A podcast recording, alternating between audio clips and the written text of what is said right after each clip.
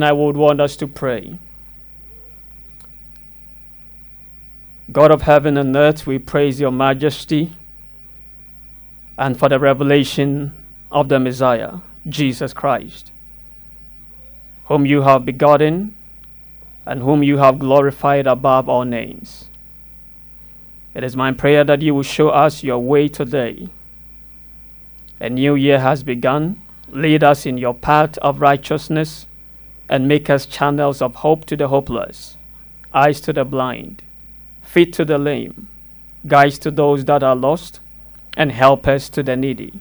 In the name of Jesus. Amen. Last week we dealt with um, the topic um, the priesthood of Jesus Christ and the communion.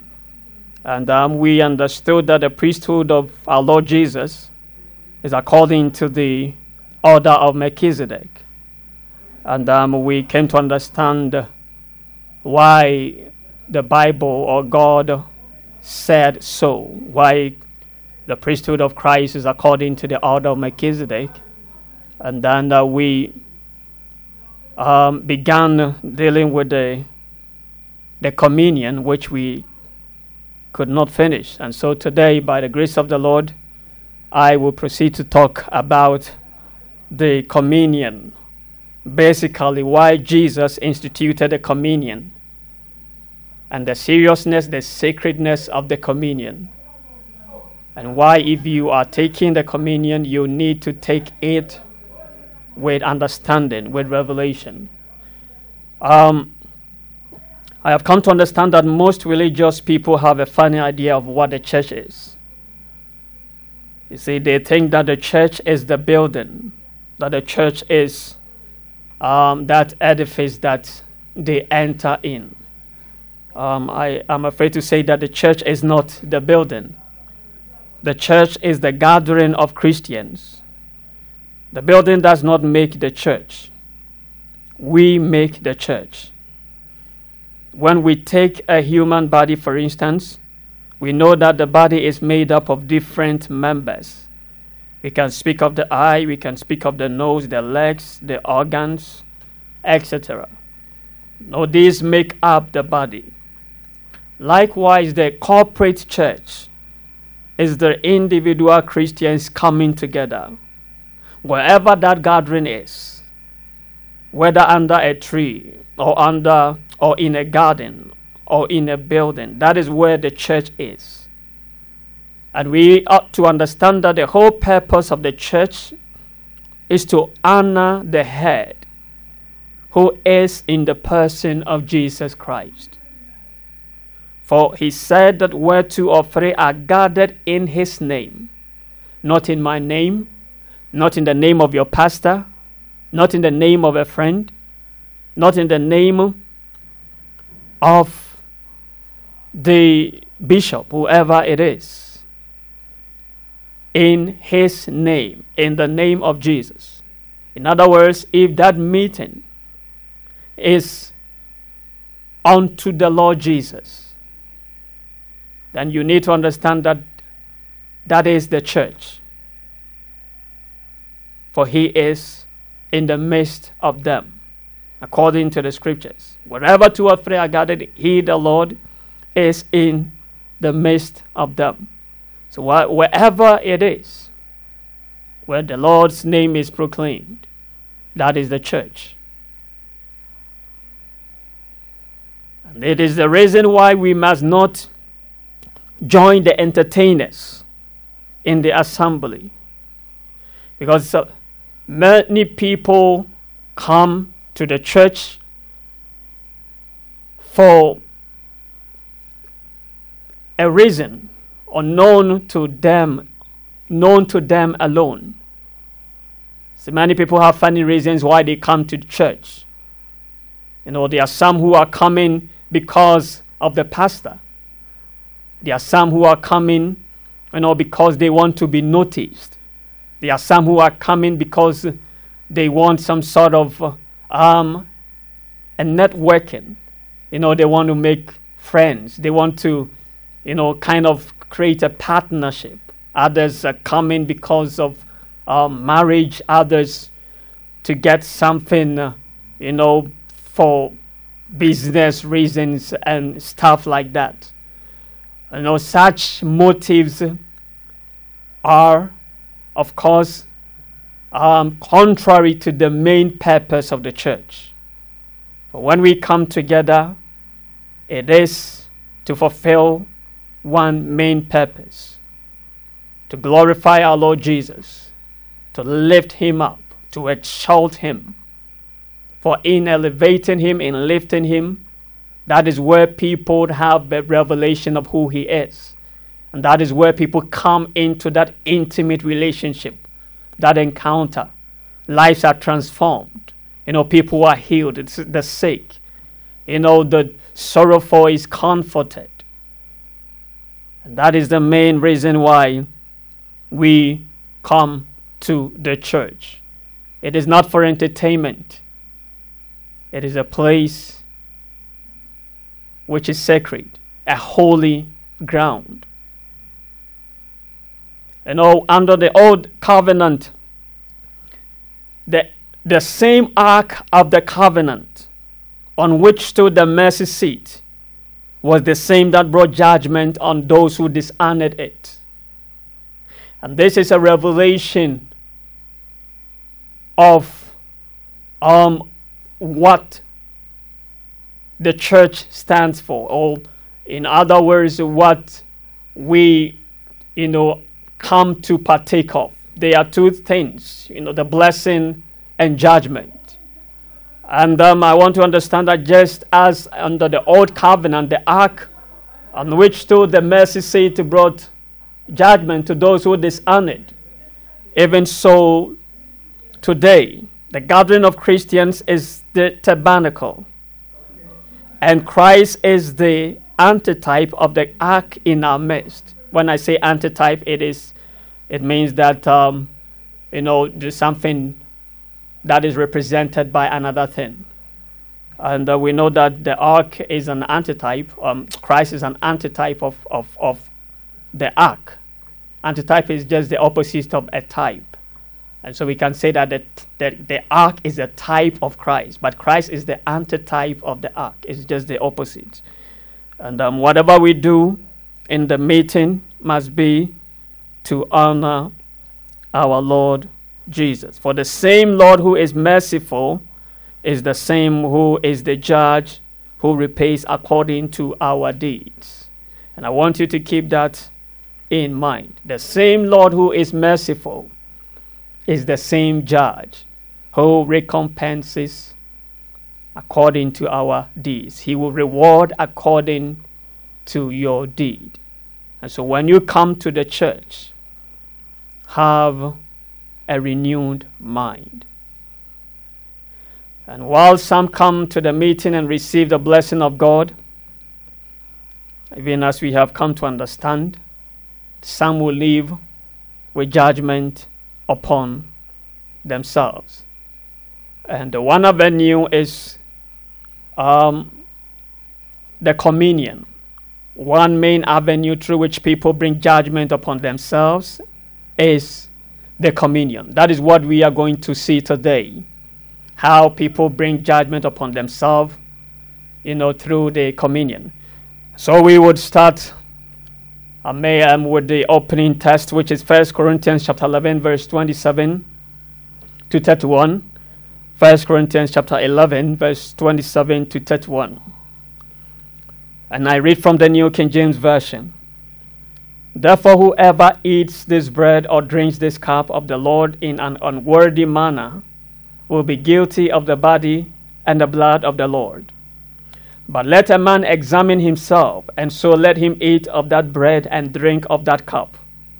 For he who eats and drinks in an unworthy manner eats and drinks judgment to himself, not discerning the Lord's body. Underlined, not discerning the Lord's body. For this reason, many are weak and sick among you, and many sleep. For if we would judge ourselves, we would not ju- be judged. For if we would judge ourselves, we would not be judged. Um, I read from 1 Corinthians chapter 11, verse 27 to 31. And now, there is one ordinance in the church which we must solemnly regard, and it is this communion service. It is not for unbelievers, but for Christians. And I just wa- I would want you to listen carefully. If there is anything that you can play with, it is not a communion. You know, many people can come into the church. They can make a fool of themselves. They can dance anyhow they, they want and uh, um, will not even be questioned by the leadership. But there is one particular ordinance in the church which we cannot, you know, play with. We cannot disregard. And it is the communion. It was never meant to be observed by pagans, by heathens, by unbelievers. The communion is solely for Christians. Those who are qualified to eat are those who have tasted of the saving grace of the Lord Jesus. Last week I mentioned that it is an open attestation of grace received. It is not to be done or to be observed when you have not yet entered into this grace, the saving grace, when you are not born again, when you have not tasted of the goodness of the Lord when you have not come to that repentance and have had that change of heart and have encountered Jesus, have had a, a revelation of the person of Jesus, of his offices, of his divinity, you cannot partake of that ordinance. It is not to satisfy again a, phys- a physical hunger, as some suppose because many times I personally feel that there are some who would come and would even pre- prefer that the church um, would give them the liberty to bring their own cups or bottles for the wine and um, would even prefer a loaf of bread rather than that little unleavened bread. You know, because to many people they are hungry and they are craving and they, they, they feel that if they would be given more of that, it, it would satisfy their phys- physical hunger. But that is not the purpose of the communion. And because of this mindset, the scripture says that many are weak, and many are sick, and many sleep in the church.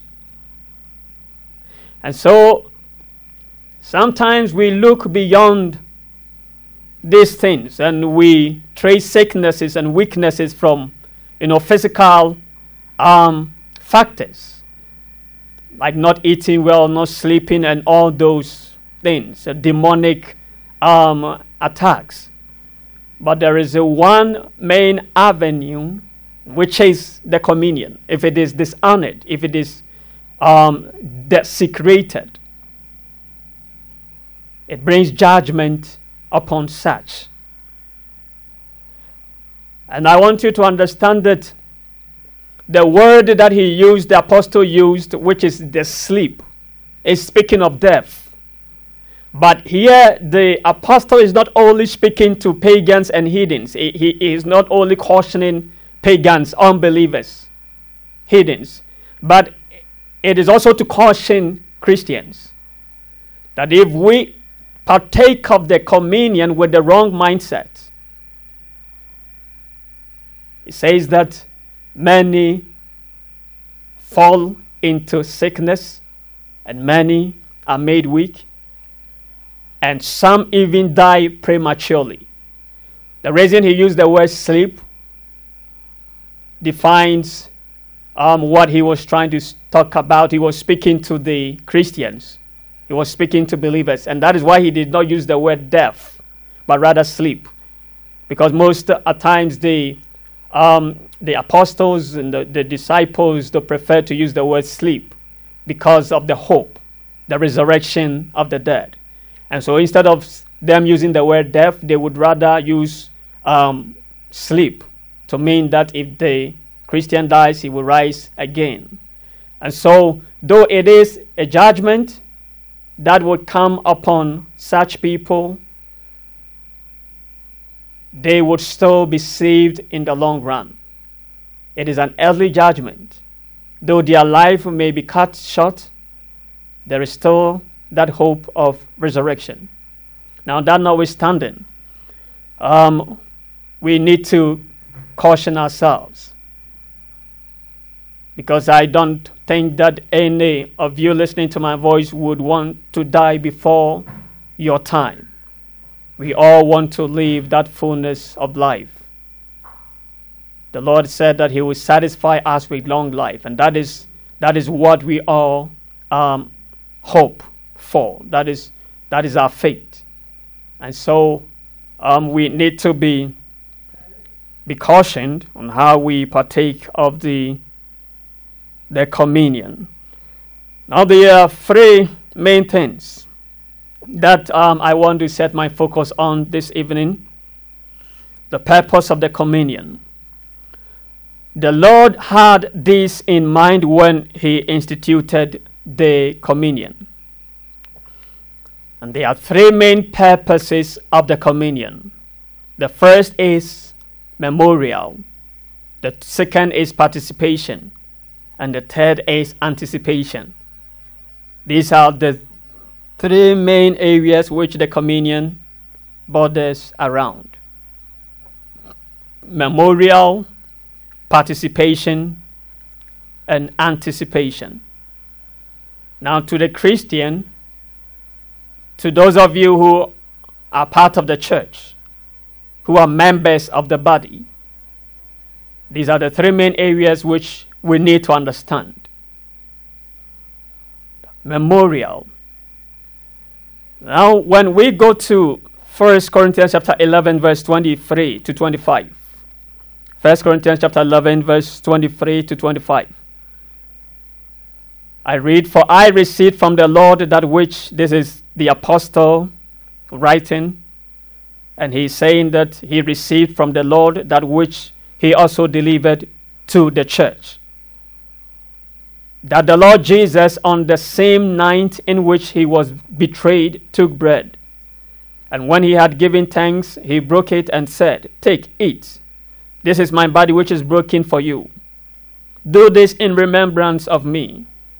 In the same manner, he also took the cup after supper, saying, This cup is the new covenant in my blood.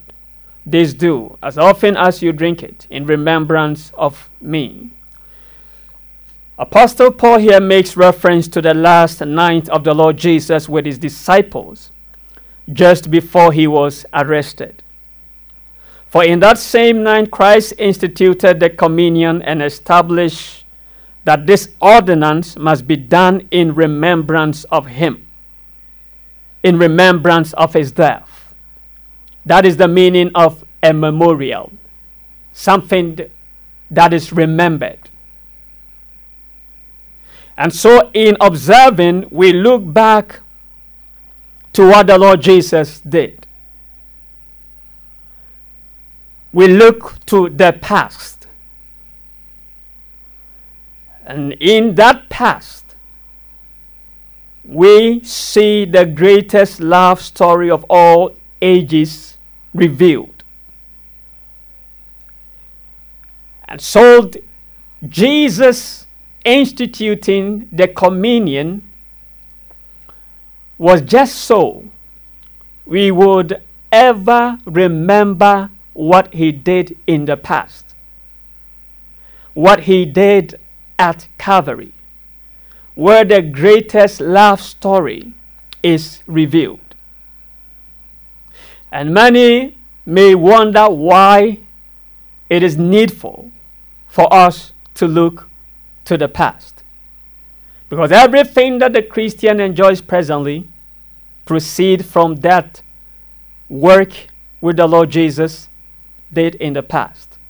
Proceed from that immeasurable love that was demonstrated to us who in time past were sinners. And whenever we look to the past, we receive a consolation, comfort, encouragement. You see, there are times when our faith is tested, our faith is tried, as gold is tested and tried by fire. And in moments as such, we sit and we begin to ask ourselves, does God still love us? Has God forgotten us? Are we still in the mind, in the purpose, in the will of God? There are times like that. We call it the dark hour of the Christian. It is the moment where it is as if God seems so far off. God seems so distant. It's like we are praying, but we can hardly receive an assurance. But it's as if our prayers are not even heard in heaven. But one ordinance which the Lord Jesus has instituted, which is to bring comfort, is the ordinance of the communion. Because whenever we cast our eyes to Calvary, there we remember the greatest love story. And there we are greatly encouraged to understand and to know that we are not forgotten. It says in Romans chapter 8, verse 32, and it says that if God did not spare his only begotten, his own Son, but freely delivered him for us, how shall he not with him freely give to us all things? In other words, if God so loved us to the extent that he delivered up his own son to be crucified on the cross, how can we say that God has forgotten us? How can we even embrace that thought? Because on in Calvary we have that assurance, that consolation that we are precious in the sight of God that we are His beloved, we are the inheritance of God, His possession. He has written our names in the palm of His hand. He will never forgot, forget His own. God will by no means forget His own people. And so it is to build and to strengthen among many other things. The fact that there the Lord Jesus atoned for our sins, which in the past weeks I have been speaking of, and the fact that on the cross we were redeemed from the curse of the law, and we entered into the Abrahamic blessing, and the fact that in Calvary we entered into the triumph of our Lord Jesus. It is also to bring to mind the love that God demonstrated to us who in time past were sinners.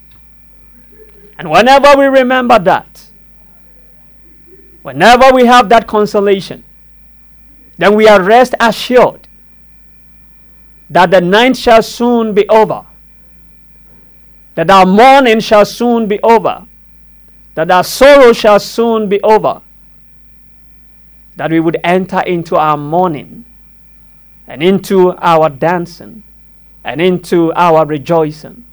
You see, and so it is supposed to bring us to that place where we know that nothing at all can separate us from the love of God. That is the main purpose why we, when we partake of the communion, we cast our mind back to what the Lord Jesus did for us, to what our Savior wrought for us, so that we have the victory over discouragement, over confusion, and over every suffering that we may be going through for the sake of the faith, for the sake of the Lord Jesus Christ. when we remember the, the love that God demonstrated for us. And so, memorial being the first of the point is looking back to Calvary. And that is the main reason why the Lord Jesus instituted the ordinance of the communion. That we remember his death. We remember what he wrought for us in time past. And where the love of God is revealed. Then, aside that, the reason why we partake of the communion is participation. Now, the Greek word for participation is what is referred to as the koinonia. Now, the word koinonia means to, to share, to participate. And it describes our oneness in Christ, our unity in the body of Christ, which tells us that we are one in Christ. There is no poor, there is none rich, there is no slave, there is no master.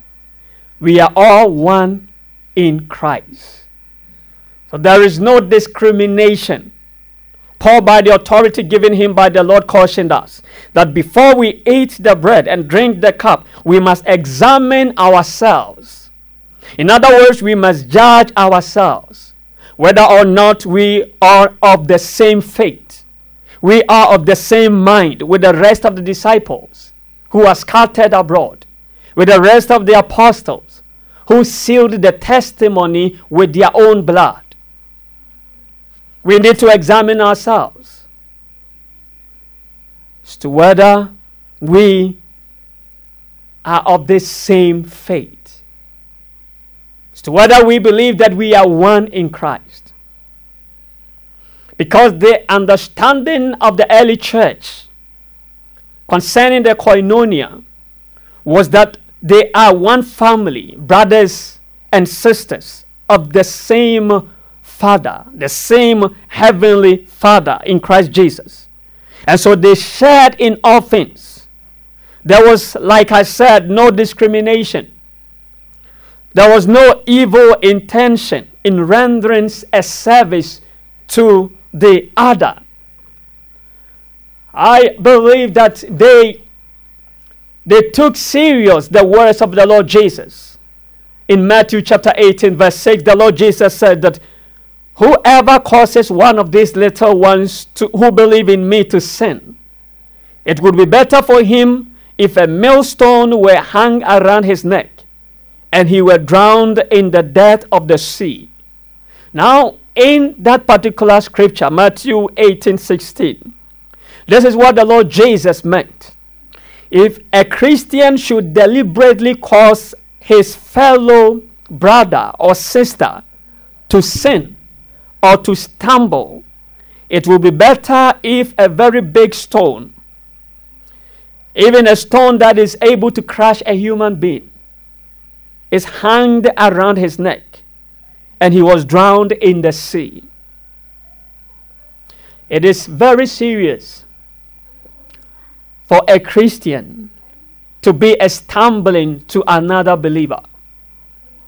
And that is why when you have some sort of a conflict, a friction with a fellow believer, a brethren, or a sister, you must go and make peace with him or with her. Anyone you have wronged, anyone you might have hurt, anyone you might have sinned against. For it is the word of the Lord Jesus and God is not a man that he should lie, neither the Son of Man that he should repent of that which he has said. Better for you to make amends while you are on earth than to depart from this life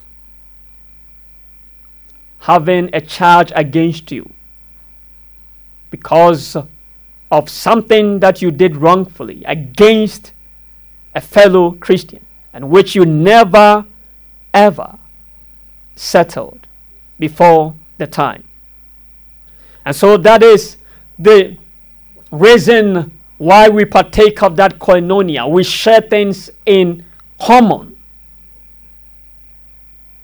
And when we have any other motive aside the sharing, aside, you know, treating others as you would want them to treat you,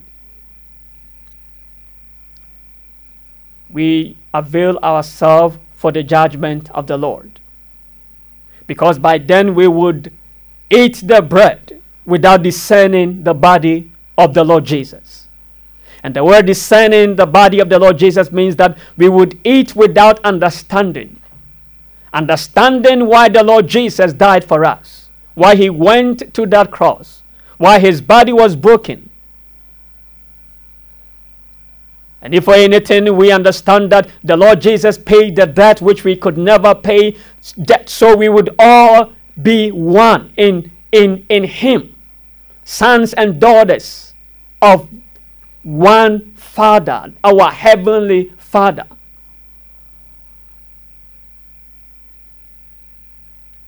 We must examine ourselves this evening. We must ask ourselves this question are we of the same faith? Is the church today of the same mind? When there are divisions among us. I know there are some who say that we are Catholics. Others say we are Pentecostals. Others say we are Methodists. Others say we, we, we are for what they call a, a holiness church. And so they disregard other fellow Christians who belong to different denominations. This is one thing that the Lord Jesus warned against, what we call the schism or segregation. To look down on uh, other Christians because they belong to a different denomination. That is not the mind of Christ. If we have been told to love our enemies, even our enemies, the pagans, the heathens, to do good to them if they find themselves in an unlikely situation then can we hate those who are of the same faith with us? Those who are of the same um, knowledge with us? Those who are partakers of what we have also become partakers of the grace, the salvation of the Lord Jesus. You know, we must learn to look beyond denomination. We must learn to look beyond even ourselves I always say that whenever I make reference to the book of Acts, I see the failure in our times. I see many things being removed in this present church. We, we have negated, we, we have kind of overlooked the, the things that the apostles, the disciples of old, they thought that they, these were the weightier matter. Today we have negated them, we have overlooked them, we undermine them. When we go to the book of Acts, Acts chapter 2, verse, verse 44, you know, the, the, the church had a better understanding of this koinonia. They, they shared in all things. They understood the, the, the revelation behind the communion that once they have partaken of the communion, it means that they cannot treat others anyhow. It means that they are all one in Christ. It brought them together. It was some sort of a bond. So the person looks to the next person, he does not look to him as if he is from a different world, a different tribe, a different nation. But he saw him in the sight, in the eyes of Christ. He treated him as Jesus would have treated if he were to be on earth. That was the mindset of the early church. Acts chapter 2, verse, verse 44. And I read from the King James, Acts chapter 2, the New King James, Acts chapter 2, verse 44 to, to 46. It says in the word of the Lord, Now all who believed were together and had all things in common. So far as they believed, they were part of us. That was their mind set. And so they shared in common in all things. Verse 45 says that, and sold their possessions and goods and divided them among all, as anyone had need. So continuing daily with one accord in the temple and breaking bread from house to house, they ate their food with gladness and the simplicity of heart. And so, what they were doing, that ordinance, they lived that ordinance to the extent that they, they treated each other as if they were from the same womb. And of course, though biologically they, of course, were from different womb, spiritually they were from the same womb of the Spirit. One Father, one Jesus, one faith, one baptism. And so they did everything together. They were the, the, the instrument, the channels, the vessels through which the Lord Jesus, through whom the Lord Jesus used to administer to the needy, to the poor, to the battered, the downtrodden. And that is the mind that we need to have if we call ourselves uh, Christians. And we have a parallel of that in Acts chapter 4, verse 32, which is a parallel to that which I just said. And it says that now the multitude of those who believed were of one heart and of one and be, now the multitude of those who believed were of one heart and one soul. Neither did anyone say that any of the things he possessed was his own, but they had all things uh, in common. You see, you may not have money, but a kind heart towards your fellow Christian can go a long way to make her a Ruth in her generation. You know that in the Bible, Ruth was just a commoner with no special talent. He was, she was not from a rich family. It was Naomi's selfless act of kindness that brought her to the place of prominence. Now, do you think that when God lifted Ruth to that place, that height of greatness, Naomi will be left out? Ask yourself that question. Think about it. And the reason why you must look beyond the person in tattered clothes, the person who has nothing today. Treat her as precious in the sight of God, for you never know who that person will be in the hand of God. Now, the last thing that I want to treat, the third aspect of this, is anticipation. Now we have looked back, we have seen what is to be done presently. The last purpose is for us to look into the future. 1 Corinthians chapter 11 verse 26. 1 Corinthians chapter 11, verse 26. And I read, For as often as you eat this bread and drink this cup, you proclaim the Lord's death till he comes. Jesus Christ is coming again. Hallelujah. The last but one verse addressed to the church by our Lord is in Revelation chapter 22, verse 20. For in that scripture, the Lord Jesus said, Surely I am coming quickly. And the writer added and said, Even so, come, Lord Jesus. Every true Christian has an inner joy and a hope that awaits the coming of the Lord Jesus. Some people think that it is foolishness to talk about the coming of our Lord Jesus. That is them. To us, it is what the Lord has admonished us. We must daily look into the future, awaiting his return, awaiting his coming.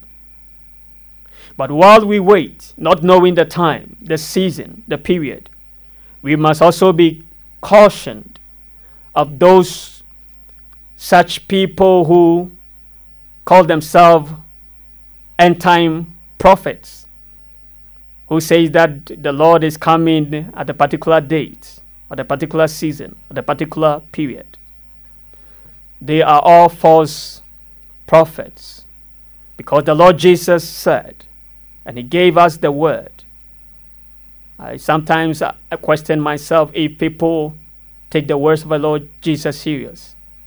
Because in warning us of the end time false prophets, the Lord said that we must be warned of such people who come with such prophecies that the Lord Jesus is coming at a particular season or next month, next year.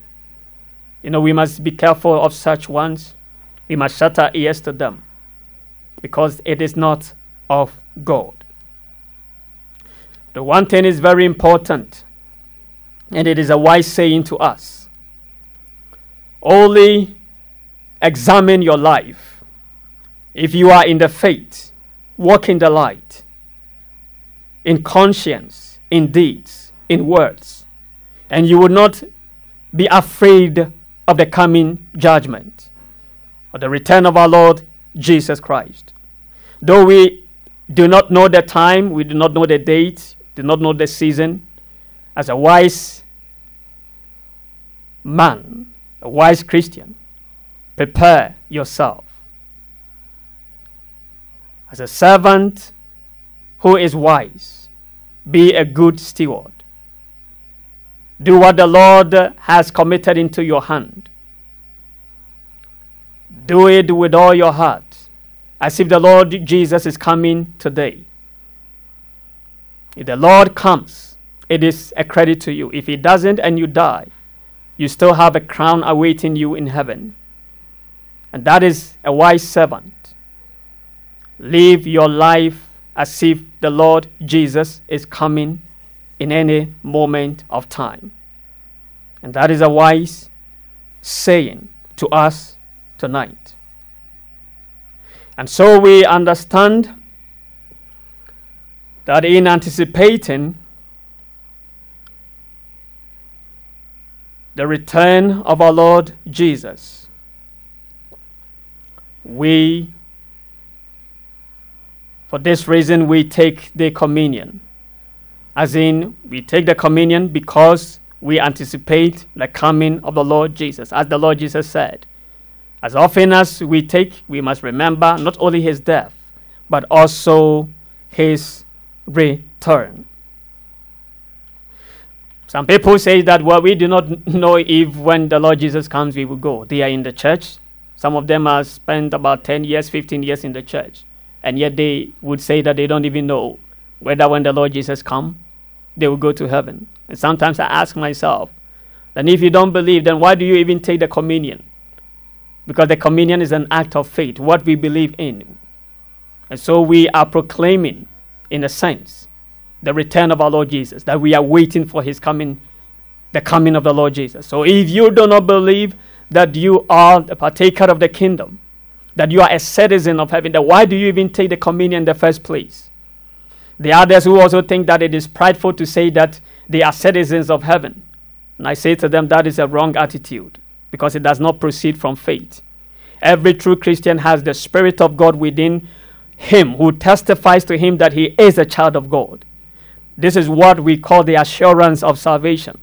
The Holy Spirit sanctifies us to obey God, to live for Christ, to die for the passions and the lust of the, of the world.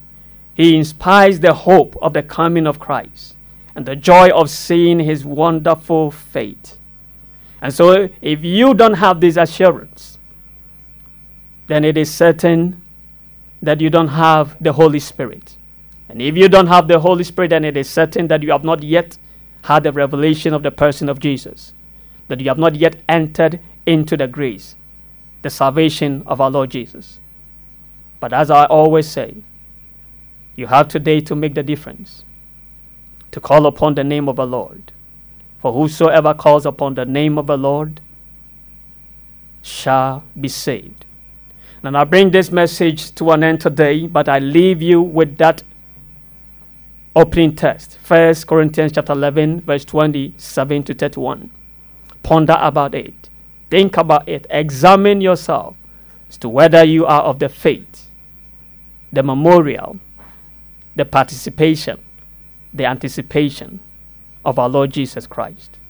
May our Lord Jesus bless you, who is the high priest of a better covenant May He grant to you the grace to observe this ordinance in all reverence, knowing that we have no past but the cross, no present but faith, love, and purity, and no future but the coming of our Lord Jesus Christ.